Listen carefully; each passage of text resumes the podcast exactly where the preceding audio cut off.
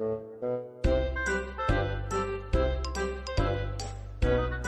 好，欢迎收听游泳音浪，这是一档关于游泳的访谈类播客，让我们一起畅聊游泳，乘风破浪。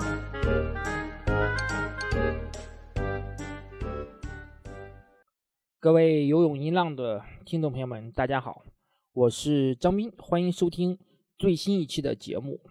我的感冒啊，虽然已经好了，但是嗓子一直在发炎。所以呢，状态也不是特别好，请大家见谅。呃，这一期呢，我们也不连嘉宾了，因为啊，状态不是特别好，聊起来也比较干，可能呃很难碰撞出火花吧。所以这一期呢，我们嗯来个单口。呃，最近事情其实挺多的，能聊的话题也很多。嗯，这一期呢，我们还是主要针对孙杨案的进展吧，谈谈我的看法以及整个这个事件。的最新的消息分析一波吧。四月二号的时候，呃，CAS 正式发布公告，孙杨与国际泳联这个包括 WADA 这个案子重审的听证会将于五月二十四日至二十八日这一周举行，具体的时间呢还没有公布，肯定就在这几天之中了。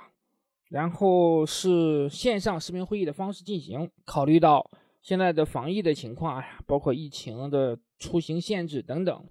嗯，也是我们预料的吧，因为我们之前也觉得说大大概率是会，呃，在呃通过线上这种方式来进行。三个仲裁小组的成员全部都换掉了，呃，之前我们也知道是因为仲裁小组主席意大利前外长弗拉蒂尼曾经发表过涉嫌对华种族歧视的言论，嗯，存在这个偏见性嘛，所以啊，他被撤掉是没有任何问题的。另外两个编采也一同被撤掉了，这个我们待会再说。新换了三个仲裁小组的成员，分别是谁呢？呃，反正他们的名字呢，对我们来说都很陌生。主席叫汉斯·纳特尔，嗯，还有一个是呃比利时的，一个是法国的保尔森，比利时的贝纳德。然后这个名这个英文名字我也搞不太清楚啊，反正不重要。他们都是很资深的专家。这个是其实呢，我没有太多兴趣去研究他们的履历啊。嗯，那么呃，如果后续涉及到说是否像弗拉蒂尼一样存在偏见性的问题，那可能是孙杨团队呃在下一步上诉的一些嗯情况，我们到时候再追踪。目前来讲呢，呃，这三个。仲裁小组的成员都是很资深的，呃，他们将接管整个这个案件的重审的工作。呃，当庭不会公布结果，但是不会太久，应该会在嗯几天之后，或者是在呃，反正在庭审之后吧，会及时公布这个最终的结果。呃，当时用的一一个比较专业的词是呃 later date。反正就几天时间吧，大大约不会太久，因为一定是会在东京奥运会开幕之前对公众告知结果的。嗯，三个仲裁小组的成员全部都换掉了，对孙杨来说呢，我认为是一个利好。为什么呢？因为之前的仲裁小组三个人是以三比零一致通过对孙杨禁赛八年的这个处罚，也就是说。之前的两个边裁桑德斯和另一个边边裁，他们实际上是认为对孙杨禁赛是没有任何问题的，其中包括孙杨方选择的仲裁员。如今换了三个新的仲裁员，那对孙杨来说可能意味着有更多的一点希望吧。我们待会儿再分析一下，说，嗯，那么有没有可能推翻之前禁赛八年这个处罚，或者是说以这个。呃，清白之身参加东京奥运会的这个情况，关于这个报道，我注意到一个很有意思的细节啊，嗯，我也希望说先来跟大家讨论一下，因为新华社的报道中呢，专门提到了通告中表示，根据二零二零年十二月二十二日瑞士联邦最高法院作出的裁决，支持中国游泳运动员孙杨举证有效，诉请合理，请注意啊，举证有效，诉请合理。时任仲裁小组主席的弗拉蒂尼存在种族偏歧视偏见，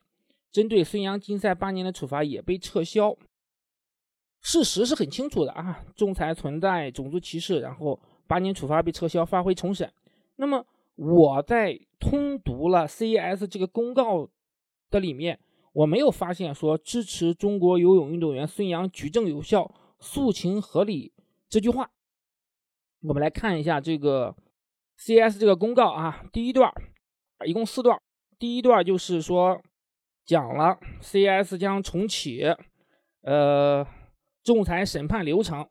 关于这个瓦达呀、孙杨啊、菲娜呀，这个这个这个案子的一个情况。第二段是根据瑞士最高联邦法院二零二零年十二月二十二日的决定，呃，移除之前的主席弗拉蒂尼，然后就是说，呃，把他撤换掉，其他的编采。也 step down 下台，一个全新的小组仲裁小组被任命，成员是包括了这三位，其中是主裁主席是瑞士的这个汉斯内特尔。第三段讲的是新的听证会将会在嗯五月二十四到二十八日这周举行，考虑到这个旅行限制啊。卫生安全啊，等等，就是跟呃新冠肺炎有关的吧。听证会将会是通过呃线上的方式 （video conference）。然后第四段就是说听证会的结论，然后仲裁小组将会是谨慎的，嗯，开始准备仲裁，然后结果将会不会当庭宣布，然后但是在几天之后可能就会对外公布。一共的四段讲的事实很清楚，我确实是没有看到说支持中国游泳运动员孙杨举证有效、诉请合理这句话，可能是我对信息的掌握有误啊。如果嗯听众呃看到这样的消息，我希望反馈给我，我确实是没有在这个公告上看到嗯这样的描述。我我觉得媒体呢一定是从客观公正的角度来去做这个事实的陈述嘛。嗯，所以，我我这是一个我的疑问啊，因为我觉得国家通讯社是很严谨的一个机构，是很不太会做这种呃出现低级失误的。那可能确实是我孤陋寡闻，或者是说我看到的材料不够全面，没有看到嗯这句话。但我觉得这句话还是很重要的，对于整个舆论导向的嗯纠正也好，引导也好，那么可能会让嗯至少是说中国的读者会。嗯，对孙杨产生更多的一些同情吧。如果有这句话，那么我认为说，作为国家通讯社陈述这句话是毫无问题的，是非常正确的。那么也对于我们对这个整个事件的情况有一个清楚的判断。如果没有的话呢，我根据现在的这个裁决啊，如果发现没有的话呢，我可能只能觉得有些遗憾了。不知道为什么会出现，呃，在公告中没有的描述会出现在。呃，这个汉语这个报道当中啊，听众朋友们，如果听到了，欢迎你们纠正我。我大概率觉得我是错误的吧，因为，嗯，我还是比较相信说国家通讯社的这个权威性的。说完了这个仲裁小组的情况，包括这个报道的情况，我们聊一下，说有没有可能翻案啊？就是说孙杨以完全清白之身来翻案。目前来讲呢？我觉得视频线上视频的模式对孙杨来说是不是特别有利的？因为线上的模式增加了沟通的成本和沟通的困难。那么翻译的问题怎么解决？双方的怎么能够有效的这种质证？或者是说，呃，孙杨这一方怎么来答疑？这个可能都会有存在问题。更大的可能性，我个人分析是会大量的采取采用。上一次庭审的一些素材，虽然仲裁小组的这个呃整个仲裁小组全部被换掉了，但是那么之前的一些素材，包括孙杨一方的陈述，这个是事实是摆在那边的，这个是没有没有任何问题的。那么如果孙杨一方有新的证据，那证明了嗯当时的呃尿检官也好，血检官也好，他们涉嫌呃违规，那么可能会对推翻这个。案件有比较大的帮助。目前我们不知道孙杨一方是否有有新的证据。如果嗯，在我看来，如果没有新的证据，那么很难推翻嗯之前三个仲裁成员一致做出这个决定。当然，如果有新的、有足够有说服力的这样的一个证据的话，那么推翻也不是没有可能的，对吧？呃，我们是从这个基于呃两个方面的可能性来进行了一个分析。嗯，现在是说，如果孙杨嗯被认为清白之身的话，他大概率是不会错过东京奥运会的。嗯，正常来讲，全国游泳冠军赛的时间还没有嗯确定啊。这个比赛是东京奥运会的资格赛，也是中国选手获得奥运资格的啊最重要的赛事。嗯，目前不确定说孙杨会不会参加这个全国游泳冠军赛。嗯，即便不参加也没有关系，因为，嗯，六月份还有一次全国夏季游泳锦标赛作为一个补位赛。如果孙杨是以清白之身在，嗯，这次庭审之后，呃，取消八年的禁赛，那么他完全可以通过六月份的夏季全国游泳，呃，锦标赛拿到奥运资格，因为以他的实力。是是没有任何问题的，其他竞争对手包括在四百啊，在二百，呃，是很难完全能够将孙杨挤掉的，因为他获得冠军，并且成绩足够出色，达到奥运 A 标，那么他是完全可以拿到奥运资格的。这个是之前的，嗯，奥运选拔资格上也有一个清楚的描述。所以，如果孙杨呃获得了清白之身，那么他不会错过东京奥运会的，这个一点我是完全相信的。呃，如果孙杨被禁赛，那么大概率不会是八年，因为我们在之前也讲过，嗯，挖大一个新出的条例嘛，嗯，在二零二零年一月一日之后，有个新的规则，就是运动员干扰或者试图干扰兴奋剂检测的这个禁赛周期缩短到四年以下。嗯，目前来看，如果是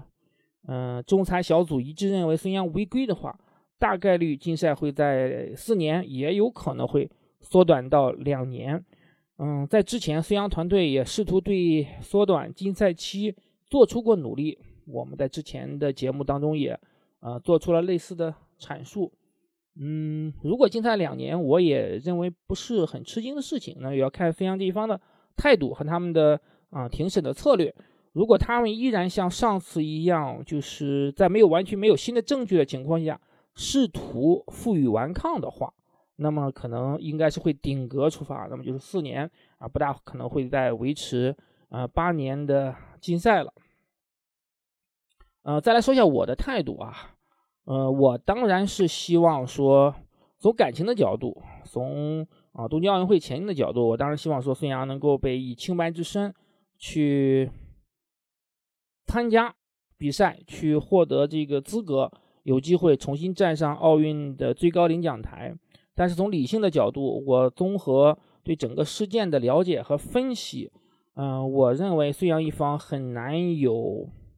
完全推翻禁赛处罚的证据。如果有的话，在上一次庭审的时候已经会拿出来，已经能够呃至少说服一个仲裁员嘛。上次他们的庭审的所有的证据也好，证词也好，啊，证词。永远不如证据重要啊！这个是啊，在法律层面的一个一个共识，就是呃，我不需要过多的去阐述，相信大家其实也都是了解的啊。证据才是嗯实打实的，你当庭的辩解或者是说你的呃说法是呃在效力方面是低于证据的。如果孙杨缺席了东京奥运会，那么中对于中国游泳、中国奥运代表团来说，都是一个巨大的打击。当然，如果他出现在东京奥运会赛场呢，啊，也有可能会引起霍顿等等欧美游泳运动员的抵制，重演2019年光州世锦赛上的一幕，这个也是 有可能的。那这是一个两难的决定吧？决定权不在我们手里，在新确认的三人仲裁啊小组手中，也要看。啊，孙杨这方的辩护律师的策略，包括他们的证据以及在庭审中的表现，呃，那么我们就只能说，呃，静待这个这个结果吧，看看到底是最终会有一个怎样的结果呢？是推翻八年的禁赛呢，还是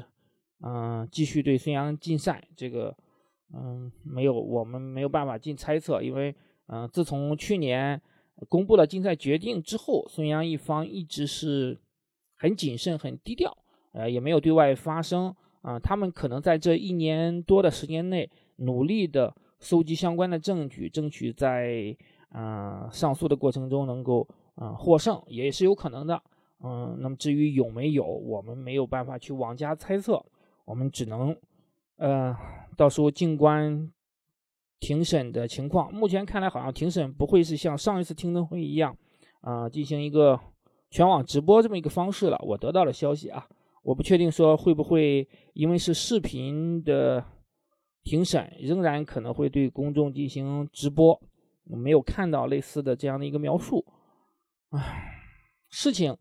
嗯，并不复杂，我觉得不会像上次一样持续那么多时间吧。呃，如果孙杨方有新的证据，那么可能就是拿着这个新的证据就打就完了，把你认为就是上一次的庭审自己表述不充分或者是没有展示的证据，通通的展示给三个庭审成员，找一个足够专业的翻译，再也不要出现像上次那种。呃，翻译耽误事儿的这么一个情况。另外呢，呃，无论是孙杨还是孙杨这一方的证人也好，一定要做到说，呃，知道什么答什么，避免答非所问。你答非所问，顾左右而言他，一定是给孙杨减分的，这个是没有任何没有任何悬念的。就在孙杨案有了最新进展的同时，日本。正在进行，嗯，全国游泳锦标赛，也就是奥运会的选拔赛。孙杨的竞争对手游出了一个非常出色的成绩啊，嗯，我们再聊一下这个男子二百字，嗯，假设孙杨可以出战，嗯，东京奥运会，他在男子二百字卫冕的前景将会不是那么足够乐观啊。我们为什么这么说呢？因为现在日本选手松原克央。也已经游出了一个非常出色的成绩。他在这次日本全国游泳比赛中游出了一分四十四秒六五的成绩。这个成绩，我当时就觉得很熟悉啊。后来去搜了一下，确实是孙杨在里约奥运会时夺冠的成绩啊，一秒一毫都不差。这个成绩呢，嗯，当然也是第三位亚洲选手游进一分四十五秒，在他之前是孙杨和朴泰桓。孙杨最好的成绩是一分四十四秒三九，也是现代的亚洲纪录，是他在二零一七年布达佩斯世锦赛中游出来的。孙杨在光州世锦赛上的成绩是一分四十四秒九三，当时他夺冠了，但他不是游的最快的，游的最快的是立陶宛那个选手啊拉普塞斯，拉普塞斯后来是因为犯规被取消了成绩，所以孙杨才夺得了这个冠军。那么在那场比赛中呢，孙杨克央就是亚军，他当时的成绩是一分四十五秒二二，也就是说，在二零一九年的时候，他距离孙杨还是有比较明显的差距的。但是他现在这个成绩已经是接近孙杨这个巅峰期的成绩了，比孙杨最好成绩还是要差一些。嗯，但根据规律来说，那么孙杨克央在这次日本奥运选拔赛上是不会留。余地的，他一定是会倾尽全力。那么呢？但是呢，根据我们常经常掌握的，嗯，这样的一个竞赛规律，呃，运动员一定会把最佳成绩留在，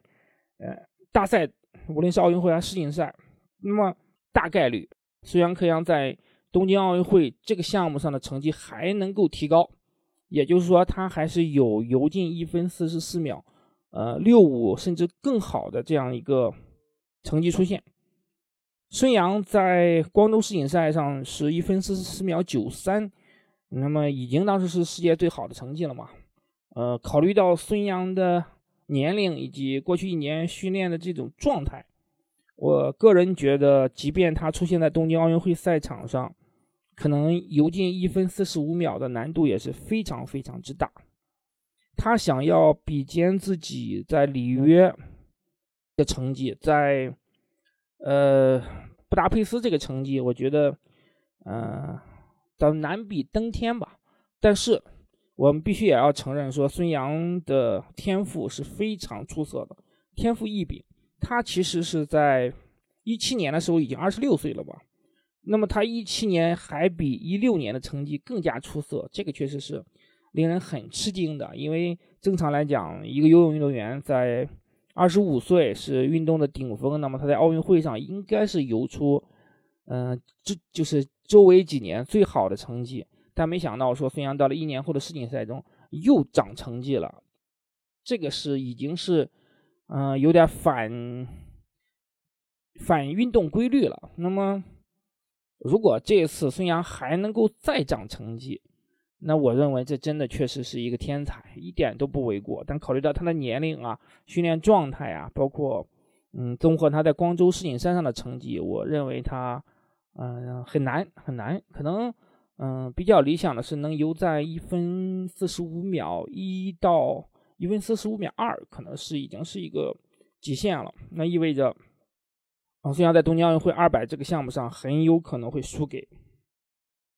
苏元可样。就即便孙杨是不会被禁赛的情况下，那么这个项目上其实还是有一个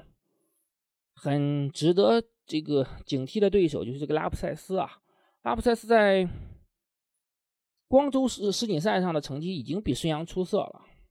他又有年龄的优势，而且他在二零一九年世界杯还游出过一分四十四秒三八的成绩，这也是他个人最好成绩，比孙杨保持的亚洲纪录快了零点零一秒。就是这个成绩和孙杨巅峰成绩是不分伯仲的。嗯，正常来讲呢，他在奥运会这一年应该是还能够继续涨成绩的。可是我今天看了一下他的成绩啊，不太理想。他今年在法国的一站比赛中游出了一分四十六秒九八，就是前几天刚刚游出来的这个成绩吧。嗯。大约是三月二十号，三月二十号刚刚游出的这个成绩，应该说不是特别的理想啊，一分四十六秒九八已经是非常差，比他最好成绩落后了，嗯，两秒多，这很夸张了啊，反而是匈牙利的米拉克。游出了一个一分四十六秒一五的成绩，这个成绩也不算特别理想，但是他已经是仅次于苏央克央的最好成绩了。因为苏央克央在今年两站比赛中都游出了比这个成绩更好的成绩啊，除了我们啊呃之前提到的一分四十四秒六五这个成绩。米拉克我们都知道他是他的强项是二百蝶啊，二百蝶呃光州世锦赛的金牌得主，他是是非常。可怕的一个二百蝶的选手啊！正常来讲，二百蝶的高手在二百字是呃可以游的不错的，因为我们也知道说菲尔普斯他的最强的主项就是二百蝶，他二百字也非常强。罗切特二百字也是有过很出色的成绩的啊，包括呃南非的这个勒克洛斯，他在二百蝶拿过奥运冠军。那么在二百字的时候，里约奥运会他也是银牌得主嘛，也是非常出色的。嗯，但看米拉克这个成绩啊，我觉得，嗯，离孙安、克央啊还是有比较大的差距的啊，甚至说也很难这个叫板孙杨。现在就是很奇怪，拉普塞斯的这个状态到底是怎么样的？他在去年一月份的时候，又在疫情之前，在中国参加那个游泳系列赛，嗯，游出的成绩也不是很理想，输给了孙杨啊，一分四十五秒，呃多，因为孙杨也是一分，我具体看一下他们。去年这个成绩对比啊，他是一分四十五秒七四。孙杨去年年初游出过一个一分四十五秒五五，嗯，很奇怪，拉普塞斯的状态有点迷，我只能说是说是有点迷。正常来讲，他的成绩应该是涨成绩的，而且在这个时候，嗯，保留实力的可能性到底有多大？我个人觉得不是太大。因为呃，随着奥运临近嘛，嗯，那么选手在这个时候是没有必要留力的。虽然这个比赛也谈不上法国的比赛，谈不上什么特别大的比赛，也不涉及奥运选拔资格吧，所以也也有可能是留有余力。但如果他没有留余力的话，那我们只能说认为他的个人的状态下滑的非常厉害，已经。退出了夺冠这个行列了，这种情况也不奇怪啊。在国际赛场上，那么实际上，二百字，呃，这个运动员，尤其是欧洲运动员啊，迭代还是非常的快的。其实我觉得最典型的例子就是，嗯，法国名将，呃，阿格内尔·雅尼克，他当时在二零一一年，呃，上海游泳世锦赛的时候，二百字已经拥有了很强的这么一个竞争力啊，当时都会认为他是在伦敦奥运会上一定能够。取得一个很好的成绩的，其实也果不其然，他在伦敦奥运会上是击败了孙杨和朴赞桓，获得了二百字这个项目的金牌。可是，在伦敦奥运会之后，我们很快就见不到他的名字了。他甚至是没有参加里约奥运会。他比孙杨的年龄还要小啊。嗯，正常来讲，确实是很迷。嗯，那其实也也确实也反衬出孙杨在这个这个天赋方面真的是。呃，很多欧美选手都没法比的。呃，拉普塞斯如果是重蹈了阿根内尔这样一个状况，那我们只能觉得觉得很遗憾，他的这个巅峰状态可能就是那么一年。如果东京奥运会不延期的话，那可能他在东京奥运会上还是能够获得一个比较好的成绩啊。那现在看来，他呃以现在这个成绩，我认为他大概率可能很难，嗯，在东京奥运会上这个项目有比较大的竞争力了。松原克央以目前的成绩来讲，就是东京奥运会这个项目的金牌的最有力的争夺者。那么，如果我们考虑拉普塞斯在法国这个比赛中是放的烟雾弹，那么他有可能呃有机会，或者是说从他之前的成绩来看，有那么底气去叫板孙杨克央。嗯，因为他的最好成绩还是比孙杨克央的这个成绩还是要出色的嘛。那么孙杨呢，就是。如果参加东京奥运会，我认为他在二百这个项目上一定是一个前三的水位，前三的水准，嗯，登上领奖台是没有任何问题的。但是夺冠难度可能很大，而且输给日本选手，对于中日金牌之争的话，可能还是比较伤的。好在孙杨的项目优势项目，嗯，可能又回到了嗯四百字，因为四百字这个项目说实话是很难的，是整个的。就是说，能游出比较好的成绩是特别难的。那么，所以目前我们还不确定，不看到没有看到说，嗯，四百的这个整体的这个状况是怎么样的。但是我认为说，嗯，孙杨如果游东京奥运会的话，那他的嗯四百字反而又成了他最有把握夺金的项目了。这和里约奥运会的时候情况又翻过来了。我们之前也讲过，就是。里约奥运会的时候，我认为他二百字夺金的概率是最大的。嗯，现在，那么他可能四百的话，嗯，希望可能会比二百大。但因为，嗯，目前四百的整体的情况我还不是，嗯，特别掌握，所以我我也只能是从基于他，呃，过往的这些竞争对手的这么一个情况来做出的一个判断。因为目前，嗯。各国的选拔赛可能都在进行吧。过一段时间，我们综合啊整体上全球范围内的这个呃知名运动员的这个项目上游出的成绩来做一个分析和汇总。因为今年目前啊最好的成绩是一个澳洲选手，呃我没有听过的一个二十岁的选手啊，他游出了一个三十四三分四十四秒八三的成绩啊，这个成绩不太理想。说实话，这个成绩比孙杨他们之之前的这种嗯巅峰成绩差很多的。嗯，也不确定说霍顿呀，他们这些人现在的呃成绩怎么样？米拉克也游了这个项目，但成绩也也一般吧。所以，嗯，我们嗯过一段时间再来综合分析一下整个的嗯四百的一个竞争局势吧。目前来看，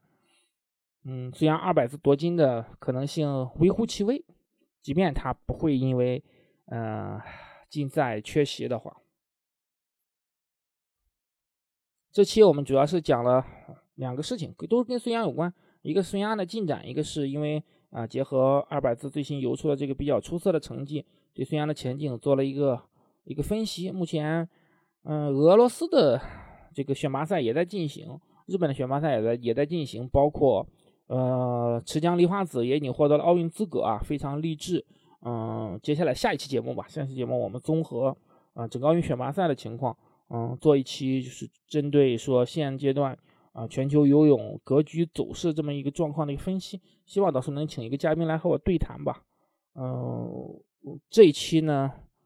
我不确定说听众的感觉会怎么样，因为我的嗓子的感觉不是特别的好，一直在努力的克服，我到时候也修一下音吧。还是给大家说一声抱歉，我们这一期节目，嗯，就到这里，感谢大家耐心收听。任何一个收听到，呃，这一刻的朋友啊，都是我的真听众，感谢你们。我们下一期节目再见。